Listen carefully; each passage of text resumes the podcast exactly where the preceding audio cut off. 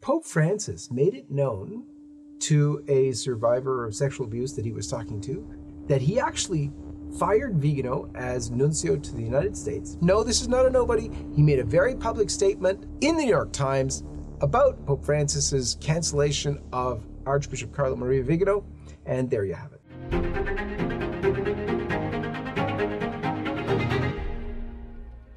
Hello, LifeSite friends. To celebrate the momentous overturning of Roe v. Wade, we at LifeSite have minted just under ten thousand brand new, limited edition, pro-life silver rounds. Each round is stamped on the back with an image of the Supreme Court of the United States featuring the date that the High Court delivered this historic victory. And on the front of our pure silver rounds, we feature LifeSite's logo, surrounded by a brilliant sunburst and draped with olive branches, and each round commemorates LifeSite's twenty-five years of pro-life, pro-family reporting in America, Canada, and beyond. These one troy ounce rounds are point nine nine nine pure silver, and LifeSite has just under ten thousand in stock. They're beautiful, historic, and forever enshrining the most important American pro-life victory of a generation.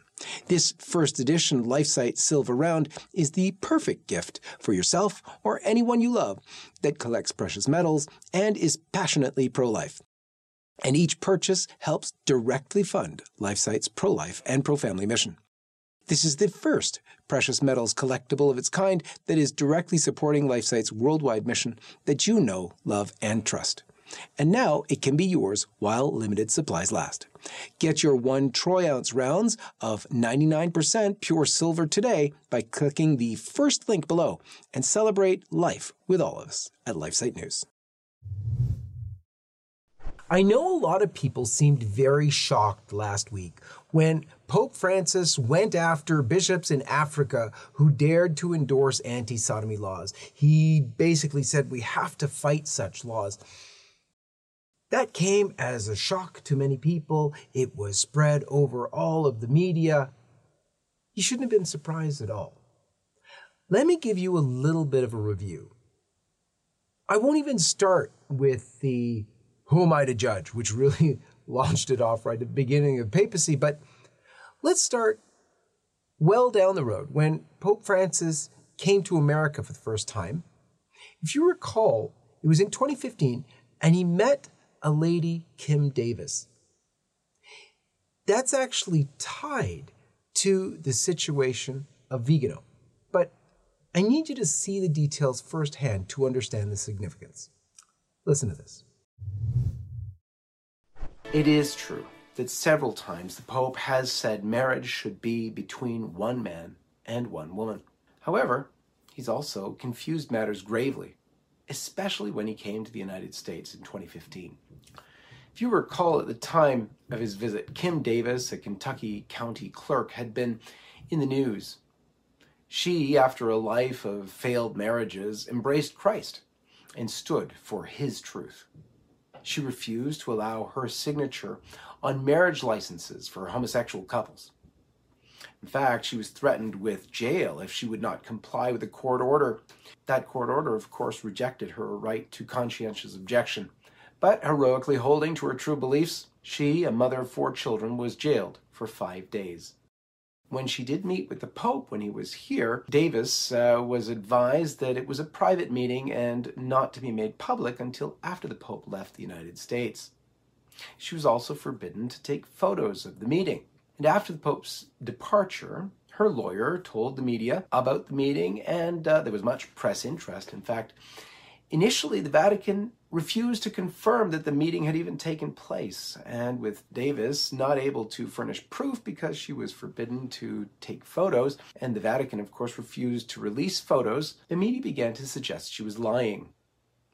A couple of days later, when the Vatican finally did affirm that the meeting took place, things actually got worse. It was October second, and then Vatican spokesman Father Federico Lombardi issued a statement saying that a brief meeting did occur, but that it, quote, should not be considered a form of support of her position in all of its particular and complex aspects, end quote. Father Lombardi noted that the only real audience granted by the Pope at the Nunciature was with one of his former students and his family, end quote. And who was that student and his family? while the student was Yayo Grassi, an openly gay Argentinian man who was accompanied, yes, by his mother and his sister, but also his male lover, Iwan Bagos. At this meeting, not only were photos allowed, but also video. And here, you can watch in this video, you can see Pope Francis greeting Yayo Grassi on the left, and then also embracing his homosexual partner. As I've said many times, we at LifeSite would love it. Pope Francis would, like Christ, visit and speak with sinners with love. But of course, he must also be like Christ in calling sinners to the fullness of truth, to repentance. When Christ saved, for instance, the woman caught in adultery from stoning, he reminded her, go and sin no more, out of love. But unfortunately, we haven't seen that with the Holy Father and Yayo Grassi, for instance, who has known the Pope some forty years. He's been in his active homosexual relationship with Bagos for twenty years. As Grassi explained on C N N, speaking of the Pope's knowledge of his homosexual relationship, and I quote, he has never been judgmental. He has never said anything negative, end quote. If that wasn't bad enough, get this. That very situation leads right into Archbishop Carlo Maria Vigano, because it was Vigano who brought in Kim Davis, as you just heard there, to see the Pope. And guess what happened? Pope Francis made it known to a survivor of sexual abuse that he was talking to that he actually fired Vigano as nuncio to the United States because of that. It's from the New York Times. Let me read it to you. So Horowitz reported that Chilean abuse survivor Juan Carlos Cruz alleged the Pope told him in a private meeting that he didn't know who Davis was. And this is the quote from the Pope as recorded by the New York Times, as explained by this abuse survivor that the Pope talked to. This is, again, Pope Francis saying this. I did not know who that woman was, and he snuck her in to say hello to me. He, the he being referred there is Vigano, by the way. And of course, they made a whole publicity out of it. And I was horrified, and I fired that nuncio. So those were the words of Pope Francis, as recalled by Juan Carlos Cruz to the New York Times. Now get this. People said, oh, you know, Juan Carlos Cruz, who's that? He's some guy that was abused and that the Pope spoke to. And who knows if the Pope said that to him? He's a nobody, whatever. Well, no, he's not a nobody, actually. Pope Francis actually appointed him to the Vatican Department dealing with sexual abuse. So, no, this is not a nobody. He made a very public statement in the New York Times about Pope Francis's cancellation of Archbishop Carlo Maria Vigano, and there you have it. One of the things that's very hard to comprehend is how far down this agenda Pope Francis actually is. Okay, so you see right away out of the gate this stuff about, you know, same-sex marriage and not wanting to offend the homosexuals, but is he so far gone that he's into the trans agenda too? No, it couldn't be. All of that horrific stuff that we learn about Uh, people disregarding their own gender, even that they're not respecting God's created the male and female. No, they say they're something else. They dress up like something else. They mutilate their bodies to appear as something else. Pope Francis couldn't be into that, could he? Uh, yes. In fact, not only did he have a trans couple come and visit him at the Vatican, calling the couple married and happy, he actually praised the work of a controversial nun known as the nun of the trans. You're gonna have to see it to believe it. Check this out.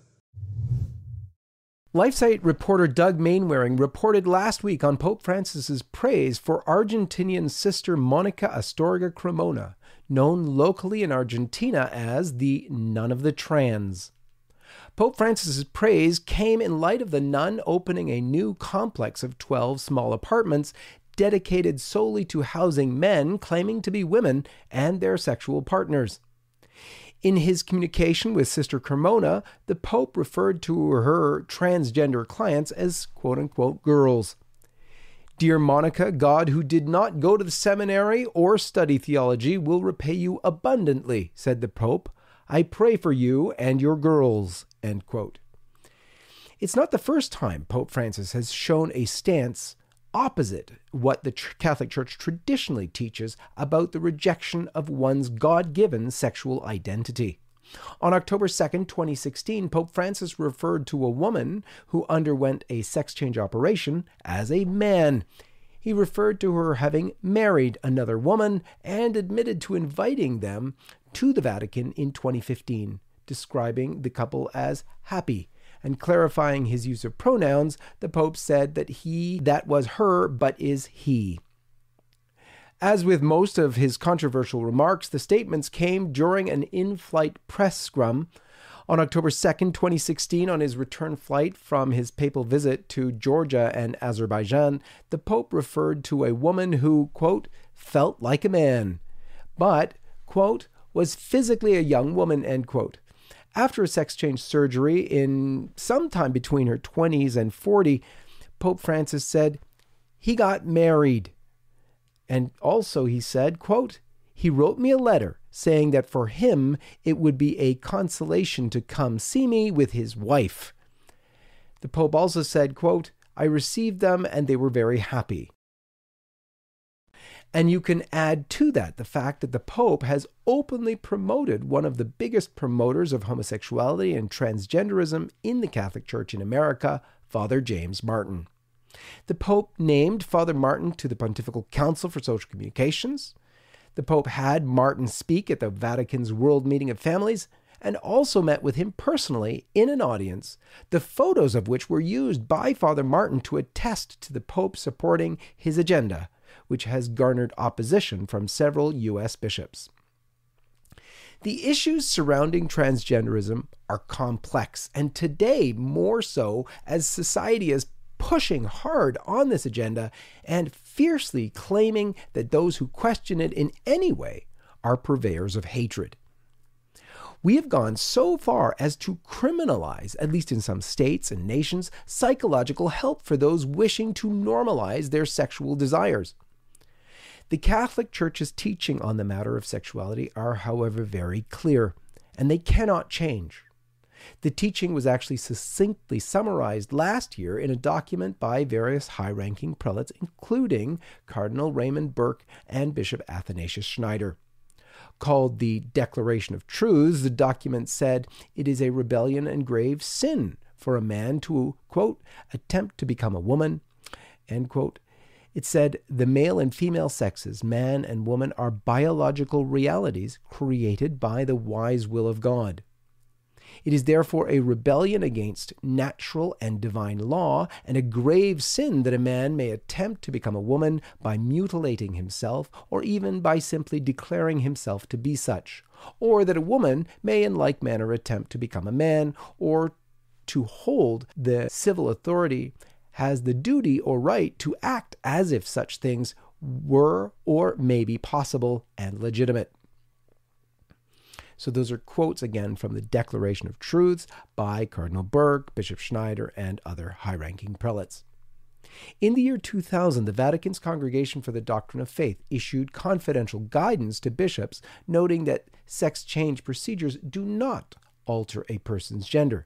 The document instructed bishops never to alter the sex listed in the parish baptismal records and said that Catholics who have undergone sex change procedures are not eligible to marry because, in the eyes of the Church, they would be marrying someone of the same sex.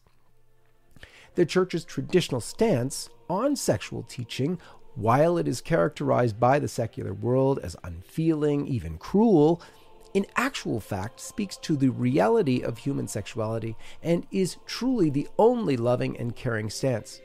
The falsehood of supporting lifestyles which lead to physical, mental, and spiritual harm may seem caring on the surface, but in reality, they deprive individuals afflicted with sexual dysfunction the care and the help they need and deserve. The best spokesmen for the truth on these difficult issues are actually those who have gone through sex change operations and have testified to the devastation that has resulted. Walt Heyer is a man who lived as a woman for eight years. He mutilated himself, actually, to appear as a woman. His testimony must be heard as it encapsulates the reality of sex change and the harm of affirmation of the rejection of one's God-given sex. Affirming children into a cross-gender identity is child abuse. Let's be honest. It's not physical abuse, but it's psychological abuse. It's emotional abuse, and it's sexual abuse. We cannot kid ourselves any longer, and our children are being destroyed. I, myself, was cross-dressed at the age of four, nineteen forty-four, seventy-four years ago.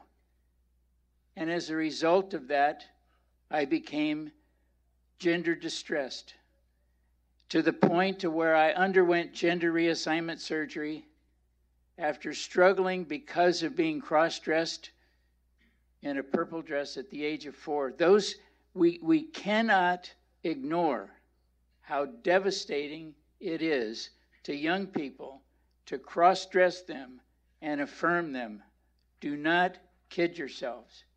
I'm here as a witness to this, that I'm still today stand before you with a mutilated body and a life that was destroyed in many ways, redeemed by Christ, certainly, but destroyed because I was affirmed and told how cute I looked, how wonderful it was, and went to a gender therapist who said, all you need to do is have hormones and reassignment surgery. That was in nineteen eighty-one. I underwent the surgery in nineteen eighty-three because they said this is the treatment for gender confusion. Wrong. It's destructive. It's not treatment. It's further abuse. This is the physical abuse, cutting off body parts and filling someone with hormones is the, one of the most destructive things you can do. And it's not repairable. There's things that cannot be restored. I'm here as a witness to tell you we have to stop this nonsense. There are many testimonies from those who have gone down the road of so-called gender transition and warn of its devastation and the saving power of Christ who was able to deliver them from the harmful and sinful lifestyle. My mom refused to call me Jake. She never gave in to that. She never used male pronouns. And I hated her at the time for it. I was so angry, and I would demand that she would call me Jake. But the, the truth was, her not calling me Jake was like a tether to reality to me. I never forgot who I was. And in the end, when uh, Jesus Christ came into my life and he radically set me free, and he began to pull me out of that lifestyle and show me the deception that I had been in, and he began to set me free of that, and I was so thankful that my mother never gave up on me. She never gave in to the lie, and she was like an anchor in the ground, always standing firm on the truth. And ultimately, she's the one that led me to Christ, and she was there for me when I was ready to come home. And I left that entire lifestyle. I walked away from the identity, my job, my partner, everything to follow Christ. And he's just radically set me free of all of it. I have no desire to go back. But even though the church's teaching is clear on the matter, the confusion being caused by Sister Cremona, Father James Martin, and even the Pope himself is very grave indeed. Added to that, there is the societal pressure, even in the form of laws that are crushing Catholics and all who would adhere to morality on these very issues. These issues are complex, and in the case of Sister Cremona, they are exacerbated by the fact that she is rescuing these individuals from t- sometimes dire poverty and giving them clean living quarters. Oh, what a joy it would be if Sister Cremona did that like a Mother Teresa without validating these people's sexual sin. It can clearly be seen that she is affirming these poor people in their sexual sin because she's permitting these men dressed as, and sometimes mutilating their bodies to look like women, to live in these apartments with their same-sex partners. Moreover, Sister Cremona has promoted L G B T so-called rights and gay pride marches. She could have helped these poor people out of poverty while offering them the Christian truth about God-given sexuality. Now, sure, that would be a harder path. Probably society would not celebrate her work as it is now if she were to do it that way, but it would be the way of Christ. It would minister to these poor people body and soul, giving them help both in this world and in the next. If you want a good picture of the new and false church that is being promoted knowingly or unknowingly by Pope Francis, Sister Cremona is a good place to look. There is a distortion of the Catholic faith happening to such an extent that the faith is becoming unrecognizable. There is a famous transgender activist and comedian in Argentina with whom Sister Cremona has associated with. This biological man, who claims to be a woman, calls himself Lizzie Tagliani. And in a video in which he acts as an on-location reporter for a T V show, he walks around an outdoor Catholic celebration where he speaks with several people in the crowd, eventually speaking also with an extraordinary minister of Holy Communion who's actually distributing Holy Communion in the crowd. The transvestite Tagliani asks the extraordinary minister of Holy Communion if he can receive, even though he may have sinned, and she gives him communion. There's commotion in the studio as this comes as a surprise, and Tagliani says jokingly, "Well, if I melt, I know why, because I received communion while being in sin." After the laughter in the studio dies down, the host says, "Anyway, the Pope says to cause trouble," to which Tagliani responds, "Of course, I just made a mess, just like Pope Francis said we should." The situation in the church is dire. We seem to have arrived at the times prophesied in Holy Scripture when even the elect will be confused. And here's where I want to ask you to join me in a plea to all of our faithful bishops and cardinals to speak out and to defend the faith which is being corrupted by the Pope himself. Yes, these times are hard, and yes, it is a difficult stance to take for these bishops and cardinals who need to speak out to the Pope himself. But in fact, they're called to defend the faith. In fact, it was the very apostle who was the first one to publicly confront the first Pope, Saint Peter, on his error. He said this to Bishop Timothy, and it is a charge, I believe, to all of the current bishops and cardinals who are still faithful to the one true holy Catholic and apostolic faith. Saint Paul said this to Bishop Timothy, "I charge you in the presence of God and of Jesus Christ, who is to judge the living and the dead, by his appearing and his kingdom. Preach the word, be ready in season and out of season, reprove, rebuke, and exhort with complete patience and teaching. For the time is coming when people will not endure sound teaching, but having itching ears they will accumulate for themselves teachers to suit their own passions, and will turn away from listening to the truth and wander off into myths. As for you, always be sober-minded, endure suffering, do the work of an evangelist, fulfill your ministry." And that's the plea we all make to the good bishops and cardinals who are still willing to defend the faith for Christ, for his church, and indeed for our own children who are being deceived and confused in this time of great error and confusion coming from the Pope himself. Just a quick note before we return. If you would like to stay up to date on LifeSite's coverage of the latest life, family, and culture news, subscribe to one of our many newsletters by going to lifesitenews.com slash subscribe.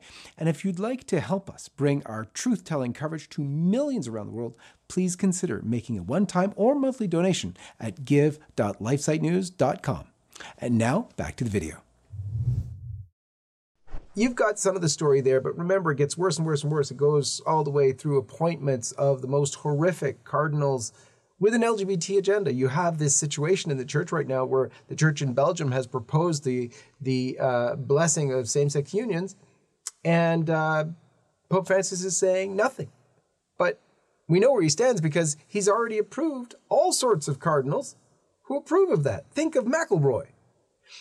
But one of the things that was really, really disturbing was the James Martin phenomenon. Father James Martin is a Jesuit priest who has promoted homosexuality for decades in the church. He's one of the most activist priests on the subject.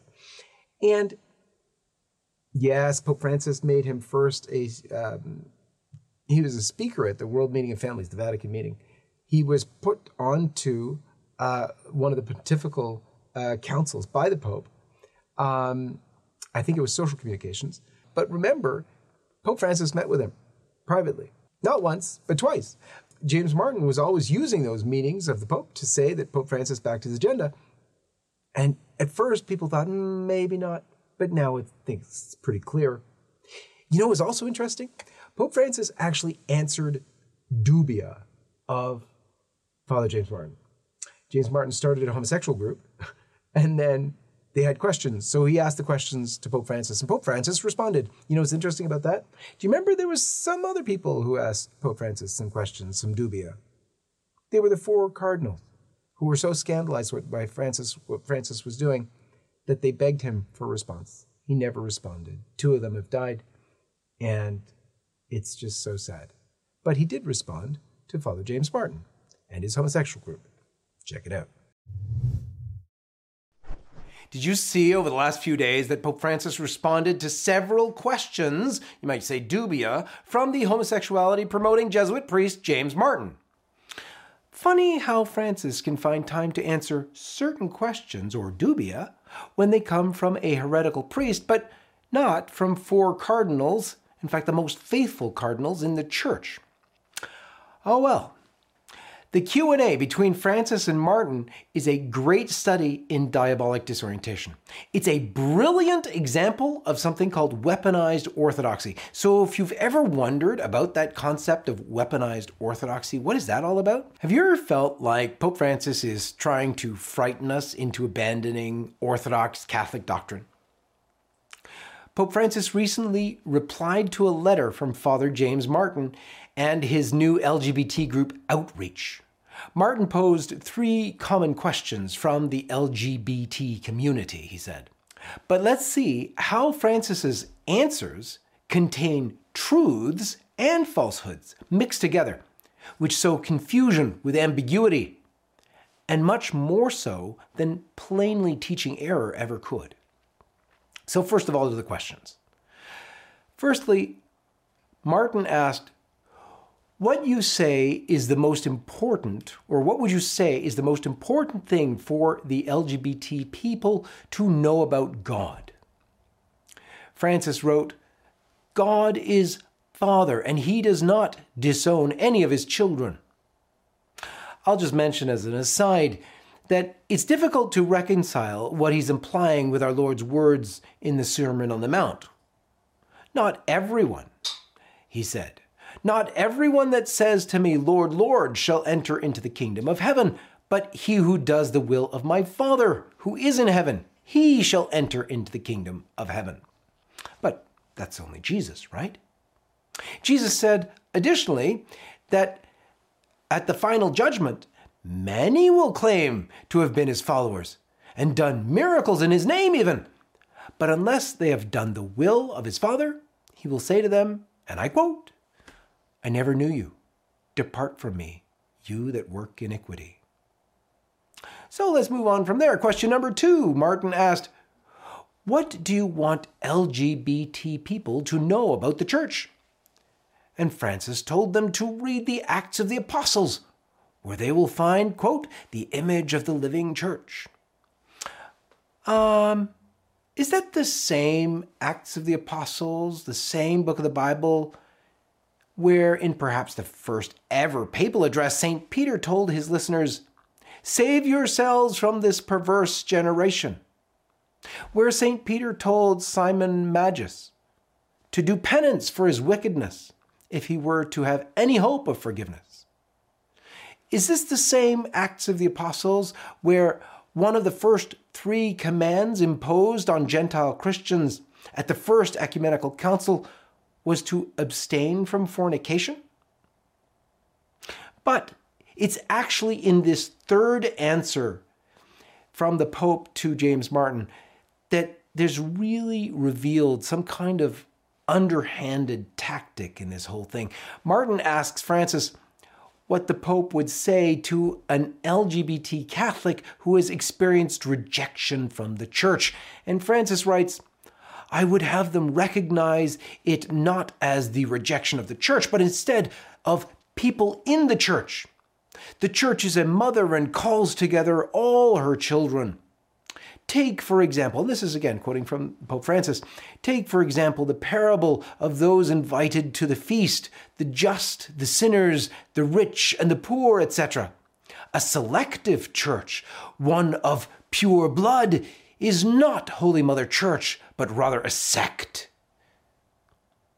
So, there's lots in there. There's much more than meets the eye in Pope Francis's response here. There's real tactics, as I said. The basic gist, of course, is that he is saying that the church is not comprised solely of holy or morally good people, and affirming that homosexuals are also called and obliged to enter the church. But that's, of course, what is true. We all believe that. Every Catholic should know this. But it's also clear there are two prongs, if you will, to this tactic. Number one, Francis is insinuating that we don't know this, and that we think the church is for the pure only. And number two, he is insinuating homosexual persons are invited to join while not only continuing in their chosen lifestyle, but also while affirming its moral acceptability. And here we have that modern phenomenon that is popularly known as weaponized orthodoxy, using true principles to advance modernism against the only people who actually care about those principles, faithful Catholics. Look, we don't need to go any further into the question of whether Christ and his church call all men to salvation and to living according to the natural moral law. We know this. We also know that all of us are flawed and fall into greater or lesser sins, more or less often, actually. Some Catholics, of course, may even fall into homosexual sins. If you want to understand this, it's very easy. Go to the encyclical called Mystici Corporis Christi by Pope Pius the twelfth. He reaffirms there the settled and certain Catholic doctrine, and I quote, "Nor must one imagine that the body of the Church, just because it bears the name of Christ, is made up during the days of its earthly pilgrimage only of members conspicuous for their holiness," end quote. That's number twenty-three in that document. But the idea that one can be a Catholic while affirming that homosexual acts are morally good is totally false. So, to bring it home for you, the Catholic who falls into homosexual sin, knowing that it's wrong, but being tempted severely, falls but repents, and he remains a Catholic. However, even if it were that Father James Martin remained always celibate as his vows require, but believes and teaches that homosexual acts are not wrong, he is not a Catholic. The Church is completely clear on this. The Church is indeed selective when it comes to the profession of faith. As the Church teaches officially, and I'll quote it for you, "Actually, only those are to be included as members of the Church who have been baptized, who profess the true faith, and who have not been so unfortunate as to separate themselves from the unity of the body, or been excluded by legitimate authority for grave faults committed." That's number twenty-two from that same encyclical, Mystici Corporis Christi, from Pius the twelfth. Someone who doesn't meet this description is not a Catholic. But did you hear anything about moral goodness and pure blood in there? No, there's nothing. Pope Francis already denied the idea as if we didn't, but we do. A bit further on, Pius the twelfth reaffirms the point. He says, "Not every sin, however grave it may be, is such as of its own nature to sever a man from the body of the Church, as does schism or heresy or apostasy." So this isn't just Pius the twelfth's teaching, mind you. He's just one of the most recent popes to affirm it. Affirm it. It's just impossible for someone to be a Catholic, a member of the Church, while openly and knowingly departing from the Church's own teaching. The Church does not only include those of pure life, but the Church does include only those who profess a pure faith. So why is this important? Well, it's important that we accurately present the Church's teaching about loving those with same-sex attraction, but it's equally important that we present the Church's teaching about the Church itself and who is a member. In other words, we can sometimes be in a hurry to address the detail of the particular moral truth being attacked, which can sometimes leave questions of faith to one side. Pope Francis is setting up a straw man. He's accusing us of a crass error against doctrine and making it seem like insisting on the life-giving message of the gospel is actually Pharisaism or sectarianism or Puritanism. He's trying to link an insistence on the natural moral law with the error that the Church is comprised only of the pure. And all this to try to frighten us away from the truth about the natural law. He does this with powerful weapons, orthodox points of theology twisted out of shape. He's trying to say that Catholic orthodoxy itself requires us to accept as Catholics those who deny the Catholic faith. Similarly, he's trying to make people of goodwill think that groups like LifeSite are insisting on some impossible and theologically wrong standard for membership. The, the idea he's imputing to us is nearly heresy, or what's called by theologians proximate to heresy. He is accusing us of being near to heresy, and using this to try to frighten us into giving up Catholic teaching, both on sexual morality and on the Church itself. There we have it, something called weaponized orthodoxy. No, friends, the Catholic Church is not comprised only of good men and saints, unfortunately. But the Catholic Church is comprised exclusively of Catholics, those who profess all that the Church teaches, even though they may fall into sin. And there you have it. That's why at LifeSite News, we're not surprised about Pope Francis's latest heresy regarding homosexuality. For LifeSite News, this is John-Henry Westen. May God bless you. Hi, everyone. This is John-Henry Westen. We hope you enjoyed this program. To see more like it, be sure to hit the subscribe button below to get all the latest content from LifeSite News. Check the links in the description to read more and connect with us on social media so that you can stay up to date with all the latest life, family, faith, and freedom news. Thanks for watching, and may God bless you.